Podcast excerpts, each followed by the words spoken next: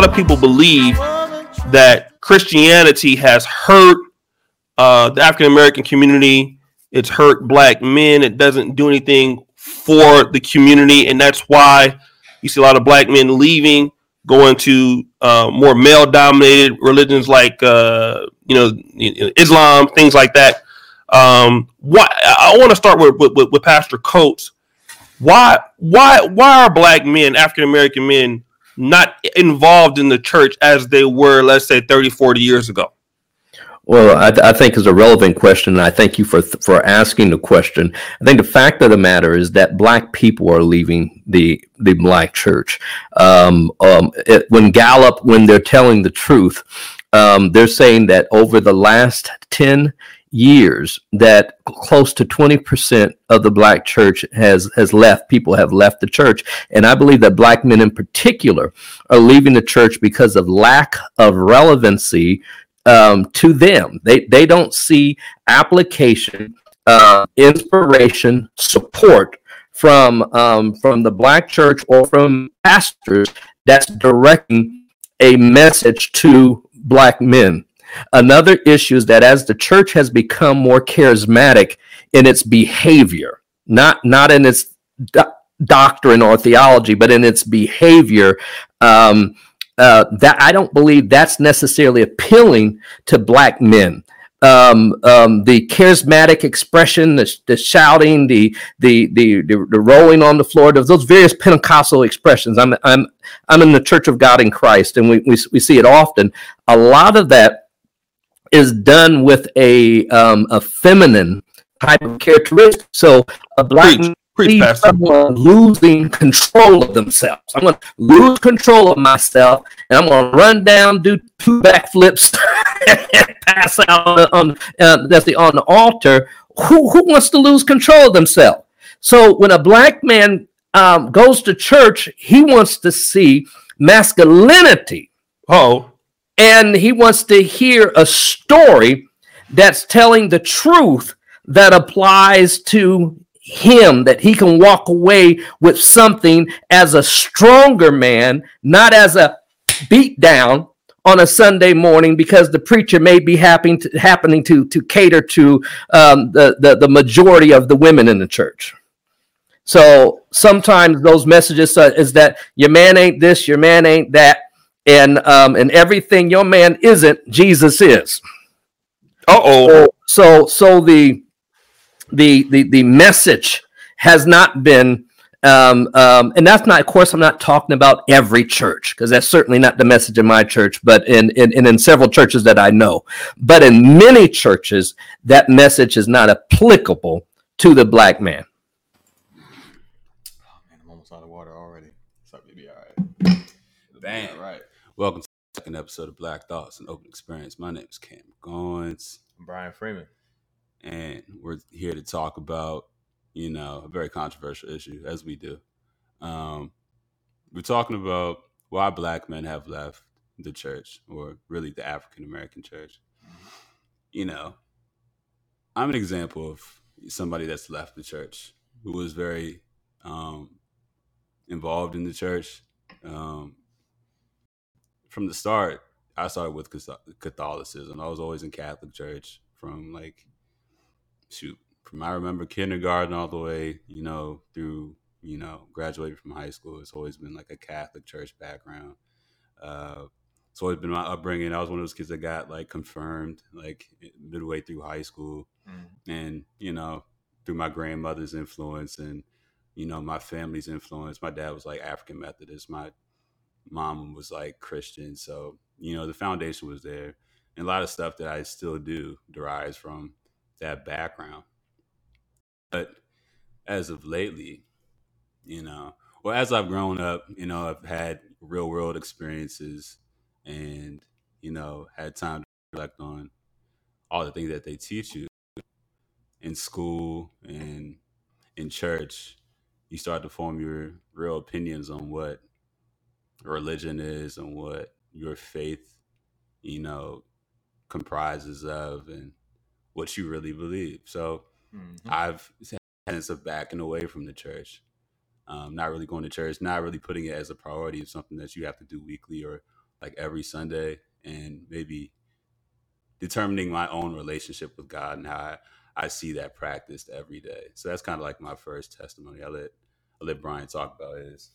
Yeah, sure. So, um, my parents both Christians. My dad uh, was Episcopalian, is Episcopalian, um, and my mom's Pentecostal. Um, so they kind of had different ways of expressing their Christian faith, but still both Christian. Um, I went to Christian schools my entire life, um, from pre-K, elementary, middle, high school, and then of course we went to Catholic high school together. Mhm. Um, and even you know, um, college. You know, when I was college has Christian roots to it. Um, so basically surrounded by this Christian faith, and in the modern day, in the current age, I guess currently, I don't, I don't necessarily attend church. Um, I don't necessarily identify with Christianity, and over time, it's just kind of ceased to serve a specific purpose in my life. Um, so I guess that's something we're going to talk about today. hmm So the video me and Brian both watched is this video on YouTube. It's called "Why African American Men Are Leaving uh, the Black Church for Good," hmm um, hosted by Doctor Thunder.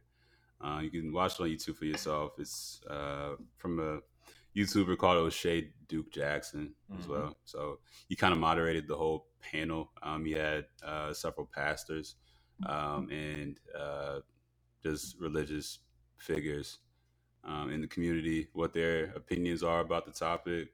And they gave a lot of different discussions. I took a deeper dive and, and did a little bit more research about this too, um, just because I was so interested about what these pastors were saying and how you know I can relate to it as well as Brian um, about what they were talking about.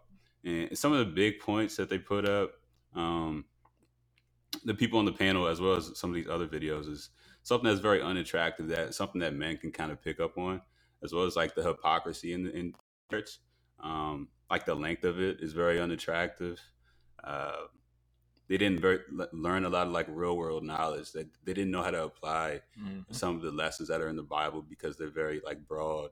And you could kind of like apply them to a lot of different situations but it's hard to interpret that and navigate you know exactly what they mean or how, how you should Mhm. apply them to your everyday life Yeah, let's much.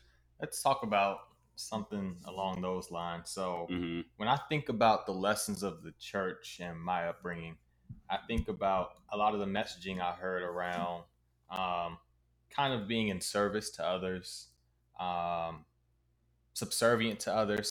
It's it's kind of like this submissive uh, teaching. At least that's my perspective.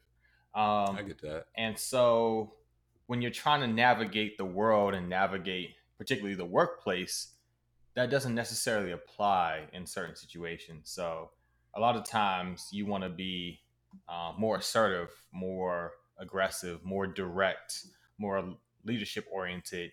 Less, yes, you can serve, but you serve through um, kind of like your hard work. You serve through um, guiding others. You serve through like a more it's not necessarily like I'm gonna wash your feet. It's like I'm gonna teach you how to get this done so that we get it done as optimally as possible. It's a kind of vibe. Yeah And so like just the energy around teaching people how to function um, didn't seem to be um, useful, especially in uh, the working world. hmm I can understand that. Uh, about that submission part, like there was something else, uh, another a matter of submission in the Bible. Um, oh no, I'm not talking about the Bible. Uh, a comment that somebody said um, in one of the videos that I saw about submission, like religion requires you to submit to some Mhm. degree, and submitting necessarily isn't an, an attractive learning or teaching style for a lot of men because it's synonymous with like I guess feminism and uh, a lot of what um, well the main video that we're talking about um, talks about is how it kind of plays to uh, a lot of churches' main demographic, which is women. A lot of these women are like single mothers who have had you know turbulent experiences in their relationships and might have uh, problems with significant others, like men in their lives or whatever. Mhm. And a lot of these preachers or pastors do is they cater to them. You know, they preach uh, uh, optimism, like an optimistic gospel. You know, uh, that's where I feel like uh, the ambiguity in the the um, how broad you know a lot of verses and scriptures can be interpreted can be very manipulative in the Mhm. church, and it could be it can show the business of the church. You know, because churches are all you know ultimately a business Mhm. and have to, you know, try to appeal to their core. So women are naturally emotional.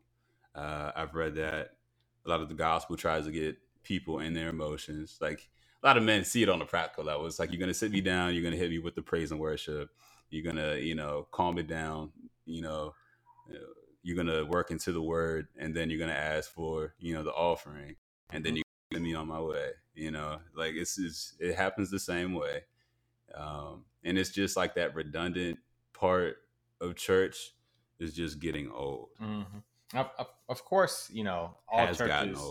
Yeah, yeah. And, you know, all churches aren't the same, of course. Um, they all Mm. have their different nuances, but um, just kind of speaking on the experience as a whole with having been in the Catholic space, the Episcopalian space, the Pentecostal space, the Baptist space. Um, I don't know if I took any real life skills. I took away spiritual skills, um, and even like emotional intelligence skills. I don't know if I've taken many away from um, the Christian church because a lot of it is, Really? evo- is is around suppressing certain emotions, certain instincts, certain feelings. it's very strict for real. rather than like embracing them and understanding them and being able to use them to kind of guide your path. Like a lot of the emotions that people feel and a lot of the instincts that people feel aren't necessarily innately um, wrong or innately evil. You know, um, Mhm. You know, we, we should experience the full gamut of emotions, not just love. Love is very important, but we should experience the full gamut of emotions and understand like all of those things play into our human humanity, and we should give them their place and say it's okay to have sorrow, it's okay to have anger, it's okay to have you know love, of course, it's okay to be joyful, it's okay to feel all these different. Things. But when you Mhm. feel them, this is why you feel them. This is how you navigate them. And so I think um, I don't necessarily, I didn't even get necessarily any a way of mastering my emotions. And it took me well into adulthood to seek other sources to learn how to properly manage my emotions uh, for me to gain some emotional intelligence. Yeah. So one of the guys like on the podcast, um, TK Coleman, he said uh, a good line. He said, "Church has become a message of sin management and not a place of management, not a place of inspiring purpose and directing what uh, some of these feelings and emotions are for." Mm-hmm. Like he talks about directing men on what your sexual energy should be put towards, Mm-hmm. like your ultimate purpose. He says, um, how to have self control, how to have Yeah. vision, where to direct a lot of these natural emotions that you feel, and have some certain direction. He also says that um, uh, a lot of black men want to be something, a part of something that's bigger themselves. Like you can, you know, compare it to football. Like you want to be part of a bigger message, and that's, but they just want to hear a message that they believe and respect Mm-hmm. and um, a lot of people like I'll go back to Kevin Samuels. Like people relate to his advice and his real world real world experience, and the fact that he's doing well financially makes a lot of men look up to him as uh, inspiration.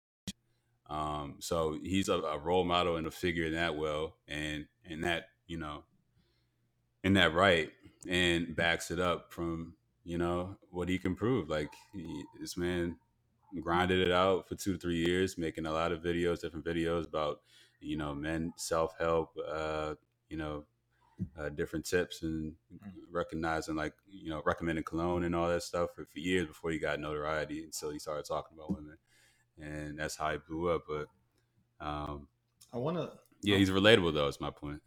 Exactly. I I want to circle back to your point around you mentioned briefly like navigating kind of your sexual energy. Yeah, that's a good point that Um, he made. Growing up in the Christian faith, again, I really want to reiterate the idea of suppression and really just like to an extent almost ignoring it, like pretending Mhm. it's not there, like it doesn't matter, it's not important, you know, or this overwhelming force of, you know, sexual intensity, focus only on God, focus on, you know, the message of the Bible in a sense, instead of saying this energy is here for a reason. This energy can be put towards certain things, and the way you're feeling it, you can express it in certain ways that are, that's productive, that's healthy, that benefits you, that benefits others. But we don't really get any of that teaching in the church. It's the suppression message, Yeah, and eventually, you know, when people feel suppressed, they're going to want to break free. exactly. Um, and Built so you can't anger. you can't continue to function like that. Um, John T. Coates, another note that I took from this video, he said the church has little to no relevancy to the black male experience. Also, the charismatic nature of church, the shouting and the rolling and the catching of the Holy Ghost. This was a kind of like a, uh, kind of like a, um, a sensitive one, but I feel like applies to a lot of people. Like, like the rolling around, the losing control of yourselves, the backflips. Like, it's it's a feminine nature to lose your, your you're to be emotional and lose yourself and to like uh I don't know, enact that. I always looked at it, to be honest, I always looked at it like I didn't know if it was authentic or not. Or if you're just joining in on the party. Same. My girlfriend mm, uh, my girlfriend said she got she Not, got- no, not, not, whoa. I couldn't help I it. mean, go ahead, go ahead. as a natural. ahead. She said that she called it one time, and I was like listening to it. This is the first time I've asked somebody like how it felt. She she gave me like the actual answer, you know, first hand answer. She said she got hot, like inside, like she just felt it building up, and you know she just got real hot, and then she just had you know a dancing moment uh, after the gospel once. But it sounds like eh, I- I've been to this church. It's like on cue though. It's like eh, It's on cue. it's on cue. It's like the pastor finishes what he's saying, then he says, then then the music starts, and then he he goes in and, and starts, and then the music kicks up, hmm and then everybody's feeling it, and I'm just like, "Ah, I don't know how to, because I don't feel nothing. I'm sorry. I've been seeing this stuff since I was like a child. I never felt anything. I just don't. I I don't identify with it. When he said that, that kind of hit home for me. hmm Um, but yeah, I, that's what I always thought. Um, it was just a lot going on, and I just was just just there. I was like, I'm not there yet. but when the guy gets to me, you know, he gonna hit me like the rest of these people. Yeah, I, I do agree that a lot of churches the entertainment factor. Uh huh. Um, and so, you know, and it- you have that structure that's designed around the entertainment. You have the the praise and worship uh, to get people hyped. Um, the pastor's message is generally very um, charismatic and entertaining. I mean, pe- people should be entertained. I, I- it, I think that's fine. I just think Sure, there has to be some practical advice in there. There has to be some teaching. there has to be some realism to it. Yeah, I don't know what's real in church. that's like real. what's real and what's a, the business part because the Mhm. business is there for sure. Mhm. like but what what is what is the the, the word saying like Mhm. like what's the truth that's the grip i shouldn't have to fight at church to figure out what Mhm. What applicability like there is like Mhm. i'm trying to figure out but i find myself tolerating church Mhm. after a while and that's not what church should be um another note from the video um church has become very secular um or has to has to identify with secular ways uh, due to a, a very secular world like we're not really a nation under god honestly we're becoming a very inclusive god because god is could be anybody's god um that's why you know some people believe that the black church won't be a black church in 30 40 years or however many years because we'll all be more inclusive um but they were saying like the church is being too like secular um in a sense that You got a gospel go go. Is that what you're talking about? a little bit. I, don't know what you're talking. About. It's like about. trying to infuse like um i don't know like real situations uh, let me find the note that i i passed on but the the essence of the point is like um they're, they're trying to be like they're trying to apply to what the world is instead of like speaking to the reality of what the word says. It's like Mm. if you know Oh, there's a lot of premarital sex going on. So- there's a lot that which leads a lot of single mothers in the church. But if you coddle women and if you appeal to that demographic you're distorting the word thus you're not telling the truth Hmm. you know you're adapting to what the, the the world has become in order to continue that cash flow Mm. that they offer so you're compromising what the word is Mhm. because of the Okay. situation that you know the reality is that ends up being your you know your congregation you know Yeah, so when you talk about kind of like the reality versus the secularism, it makes me kind of flashback um, to the purpose of the church, the black church, you know, um, hmm 70, 80 years ago. And it was a tool of deliverance and freedom for black Mhm. people. So a lot of people like to say, oh, yeah, Christianity allowed the white man to um, subjugate black people. It, it was a tool for that as well. But the reality is, you know, when you had the movements for, you know, the boycotts, the civil rights movements, um, all of those protests started in the church. And the church is a place where they would have not only discussions about the Bible and faith, but they would have discussions around concrete actions to deal with the real world that they were living in at that time. hmm And so it drove real change, real results. And the church was a meeting place to restore yourself to say, all right, we have these missions, we have these goals in real life outside of these walls hmm and we're going to talk about them here. We're going to come up with a plan. We're going to agree on that plan, and we're going to go forth inspired to go uh, and not execute that plan throughout the week and come back next week, and then we, re- we revisit. yeah So our, our church Yeah. leaders were also, uh, you know, life coaches in a sense, and civil Mhm. rights leaders, and folks who actually wanted to better the black community. And yeah so it, it was very in touch with this is what's happening. We saw this event. Whereas a lot of times, like you said, the church tiptoes around what's happening uh, rather than addressing it head on at all levels. yeah that's so deep man Hmm. it's just crazy how much that impacts the Mhm. black community the church has always been the foundation of the black community Mm-hmm. um church is always the place that like dr king went to speak Yep. and you know Malcolm X sometimes, and even Was Today. Nation of Islam too? Yeah. you know anytime a black kid dies on the street, where they go, church. That's where you commune. That's where Mhm. you get together, and you know they throw CNN on there. They already know where to go. So I mean, black people still look to church as a haven, Mhm. but And I, one Yeah. thing, you know, we kind of talked about this offline before um, we started shooting. Um, one of the things that really impacted me growing up was some of the certain teachings that came out of the Christian church, uh, certain verses specifically around wealth and money.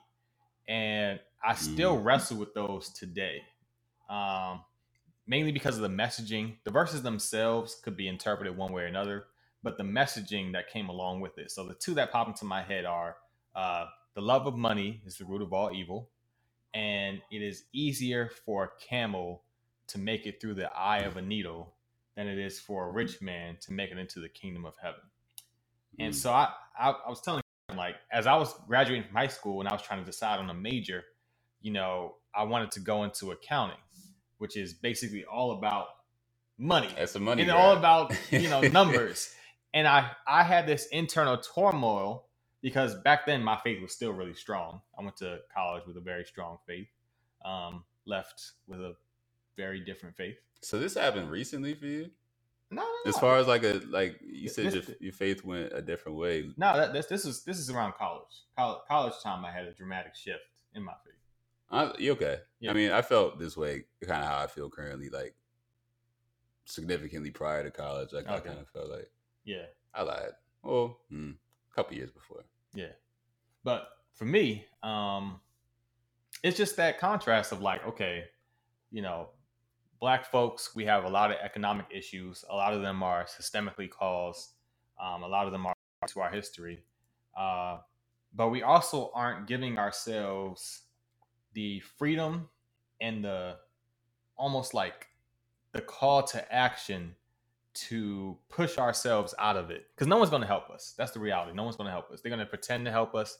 They're going to do little policies here and here and there from a federal government or state government perspective. Overall we have to do it ourselves. And so me someone who's like all right you know my family they they were definitely weren't poor middle class. My parents did very well. Neither of them finished college but they did very well for themselves despite that. I want to continue that legacy going. Mhm. so, you know, as a male, I always hear, "Oh, I have to live twice the life my parents lived." Have you, you ever heard that one? I heard that one all the time. Well, I heard like you you need to you should do better than your parents. I, I heard specifically twice. You should have twice Twice the what they wealth. had. What they had. Just shoot. That that yeah that that one's you on pace? That one's in there deep. Shut up. so with that mindset, I can't have twice what they have unless I am actively pursuing wealth. Like wow. like passionately, like directed, like saying this activity is purely for the gaining of wealth. Whatever happens after that, uh, that's not important. We'll figure it out later. that But right now, I got to get this money. I got to get this money. That makes so and if I'm much if I'm hearing from the church that the love of money, which of course you don't love money, but that messaging still hits. The love of money is the root of all evil, and it's easier for a camel to get to the eye of a needle than a rich man to get into heaven. Then it's like, how do I function in this society, this competitive society, where I have white folks who are openly, passionately going hard? They don't give a, they don't give nothing. Sorry, I was. Mm-hmm. Yeah. I don't know who's gonna watch this. They don't care. Like, you know, we live in DC. You see them going hard in the real estate. They don't care. They will tear down your homes, pay you out, and build up high rises to make that money. And so, how are we going to compete if we're folk like for me personally, if I'm like, all right, if I operate this way, um, it'll be evil. Even with the real estate stuff. So trying to build in Baltimore, right? At my first idea was like, oh, I need to make sure this is affordable housing. And that was like the priority. Mm-hmm. Think, rethinking it, I'm like, I need to make sure this is profitable. First and foremost. Absolutely. And then if I can make it affordable as well, I would do that. But I've switched the priorities. It has to start with being profitable. And I think black people as a whole need to hear messages like that in their places of inspiration. You go to work to make this money and get it done.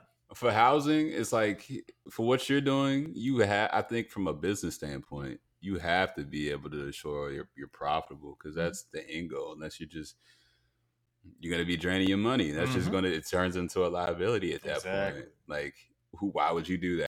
You might as well just not do that. Mm-hmm. You know, somebody else could do that who's more well off. Like, Mhm.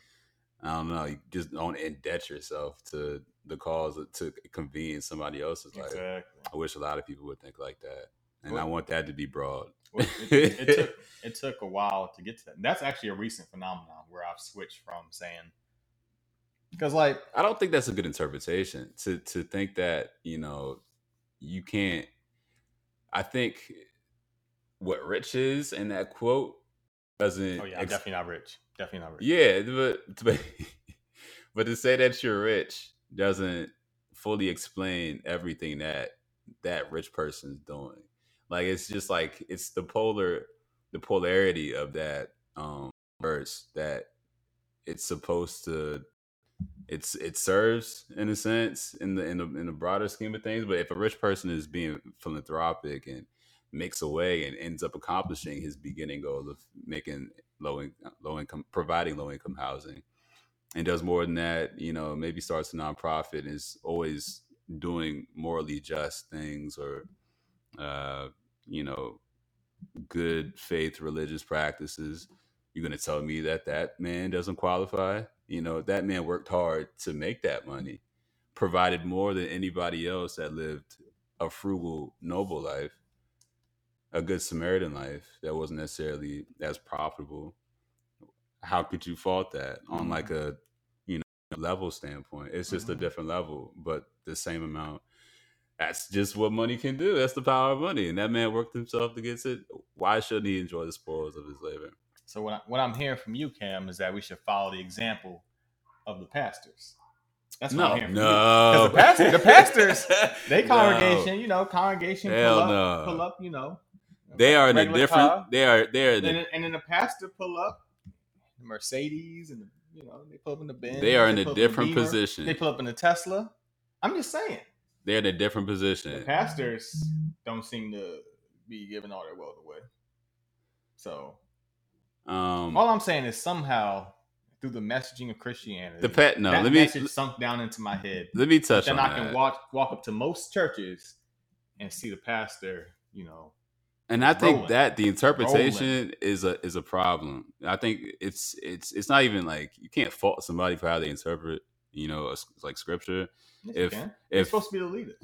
They're supposed the to ones be. to guide us, you know, to a better spiritual and hopefully human experience. But it's so subjective. Like, how can you how can you could say something that sounds nice? You could be like, okay, that could apply to me in a couple different ways. But how will I keep that in mind and you know do it at this moment and teach myself tolerance to you know know how to do the right thing and put that advice to you know to use.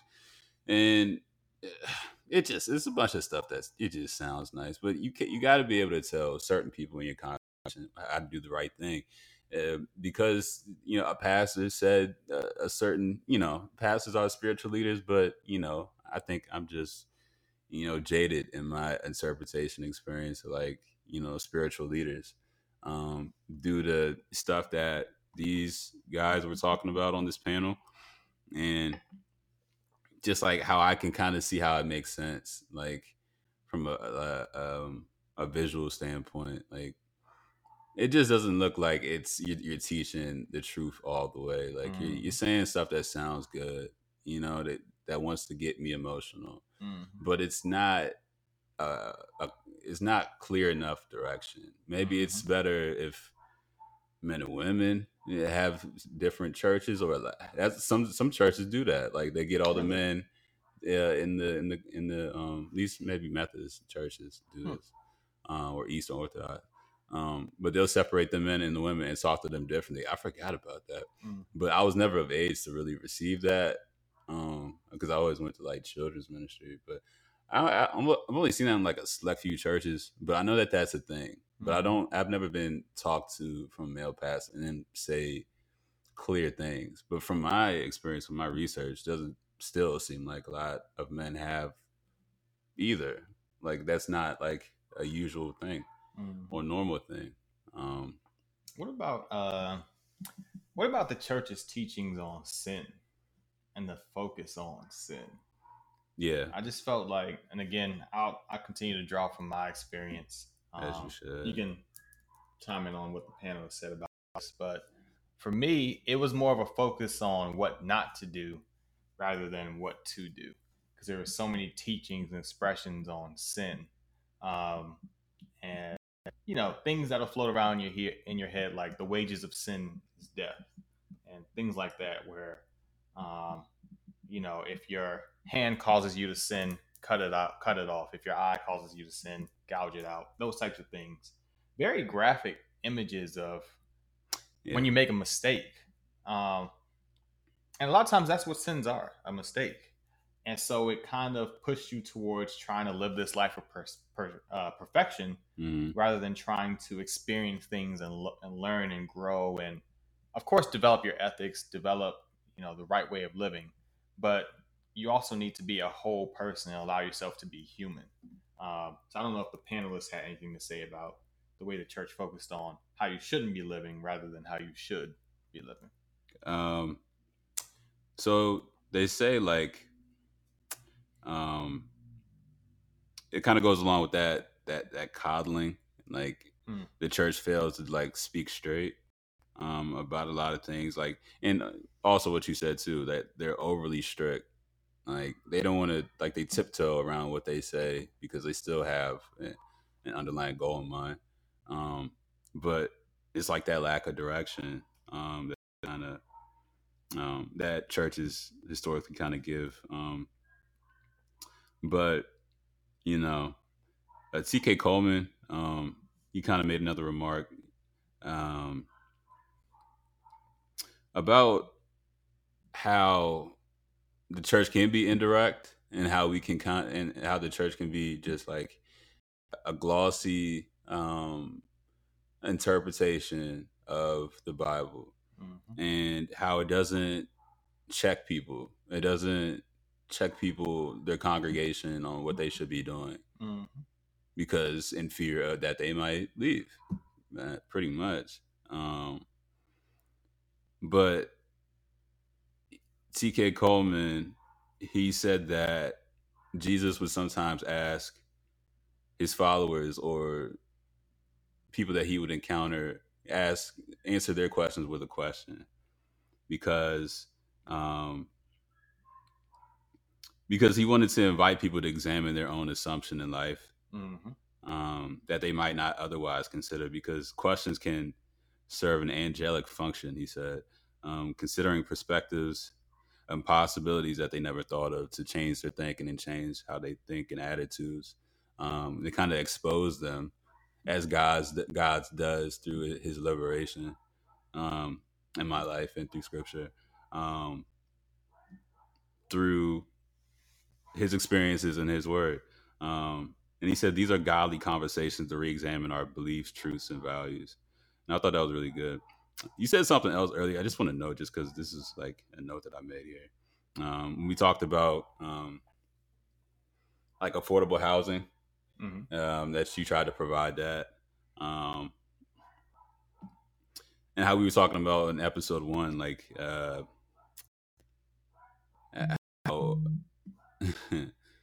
how black people have struggled or how affordable housing has kind of um uh, and it like hurt the, the fabric of the black community kind of it's kind of um Or like the welfare state. yeah Yeah. yeah so tk coleman was saying like black people have survived slavery jim crow racial persecution of the 50s but have not overcome welfare which has helped to destroy the black family Mhm. I thought that was a very huge point. Um, and it's just it's it's crazy because it, it doesn't come from us. So I don't know if if government assistance was you know it was supposed to be supplemental. I can't. I don't want to like blame a, a system for you know the fault of us as a people. You know, at the same time, you know what I'm saying? Mm. Like I don't want to blame a system, but the system is there as like that, that- that's just the effect that it had. Like, but there's I know there's other things that we can say to contribute to the state of you know where black folks are as a people, like this broken black family. But Mhm. I know welfare does play a part.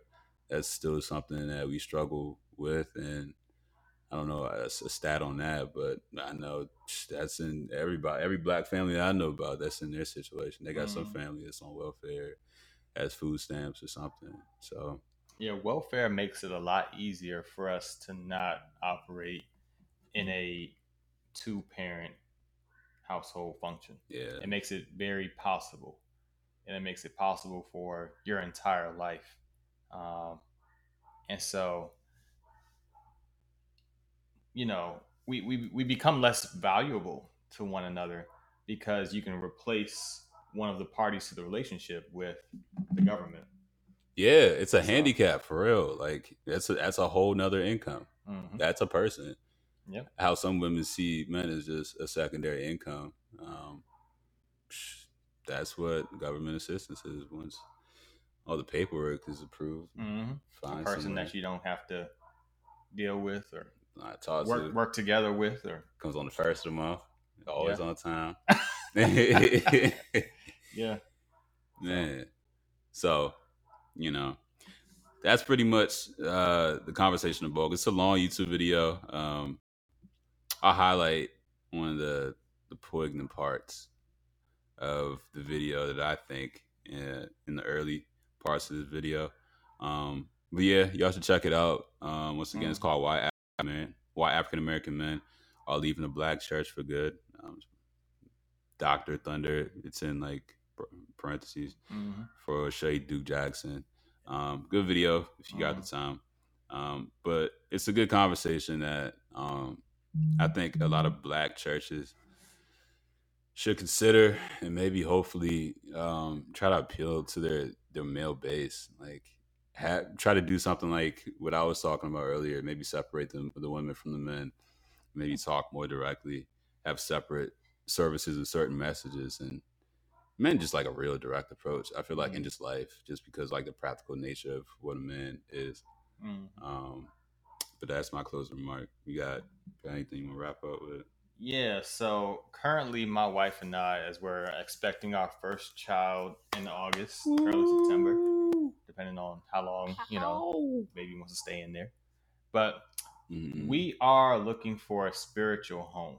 Like, I think it's very important to raise children in a space where they have some form of spiritual backing. But just a to note biggest- that just to note that's why a lot of younger millennials who have historically had you know faith backgrounds and just want their child to have that similar foundation because we see the value in it. Mm. but long term once you start to learn about it and you know experience it a little bit more it's just like mm, you start to dissect a little bit more. But yeah go ahead finish your point. Yeah, so we're actually, well, I guess I'm driving more of these criteria that this spiritual home has to have black families, married couples, two parent households um, with children. That's and that should be the majority of what we see. I don't want to raise our kids, and you can, you know, bash me for this if you want, but I don't want to raise our kids in an environment where they're not seeing a multitude of loving relationships. Because I was very how you fortunate. get bashed for that People may, they may, they may. I think, I think, the, I, think, I think the way I said it, I, I think the way I delivered it, Loving uh, help me relationships? help me dodge some heat. But because you know you can go into a, spa- a lot of spaces where there's a lot of just like you know one parent households i'm not trying to have that be the majority of for that spiritual center i want the spiritual center to have men and women you know operating in it um, with kids. And because growing up for me you know i had you know two parent households to my right two parent household to my left two parent household across the street. So and of course in my own house two parent household until my parents divorced when i was 18 but at any given moment i could go and see how to make this work. I could if i didn't, if my parents weren't reflecting you know how the best way to make this work i could go down the street and see another way i can go this way and see another way i can pull up here and see another way for It's- advice yeah. And so you need, you know, that congregation of people to say, all right, two parent household, loving, you know, of course it's not going to be perfect, but they're going to show you how to figure it out and how to work this thing out together. Um, so black couples, two parents. If I see a lot of that, we're probably going to slide in. And so far- so let's far- enjoy that club. Yeah. John, like, Damn. I'm Yeah, just telling it what calling it what it is. sliding And- that joint like OTO. you know, we were we were thinking about joining uh, various you know African based religions, and so I was hearing about it. I was like, okay, cool. First question, yeah, what's the uh, demographic looking like for the couples? And what that joint looking like? yeah, it's, it's not looking good. So I'm like, uh oh, like I don't I don't want to do that. It's less about the faith itself because a lot of faiths have a lot of similar teachings. You know, teach about love, teach about loving your neighbor, Mm. teach about giving back to the community, blah blah blah. All the all the positive things are going to overlap for a lot of faith bases. Mhm. But I want the people in the faith to reflect lives that my children should aspire to live, and That's that's, the focus for me. That's what it is. That's real. That's cool. Good closing. Mhm. Closing remark. Uh, this concludes episode two of Black Thoughts, uh, an open conversation. Stay tuned for the follow up. Um, coming soon. Yeah.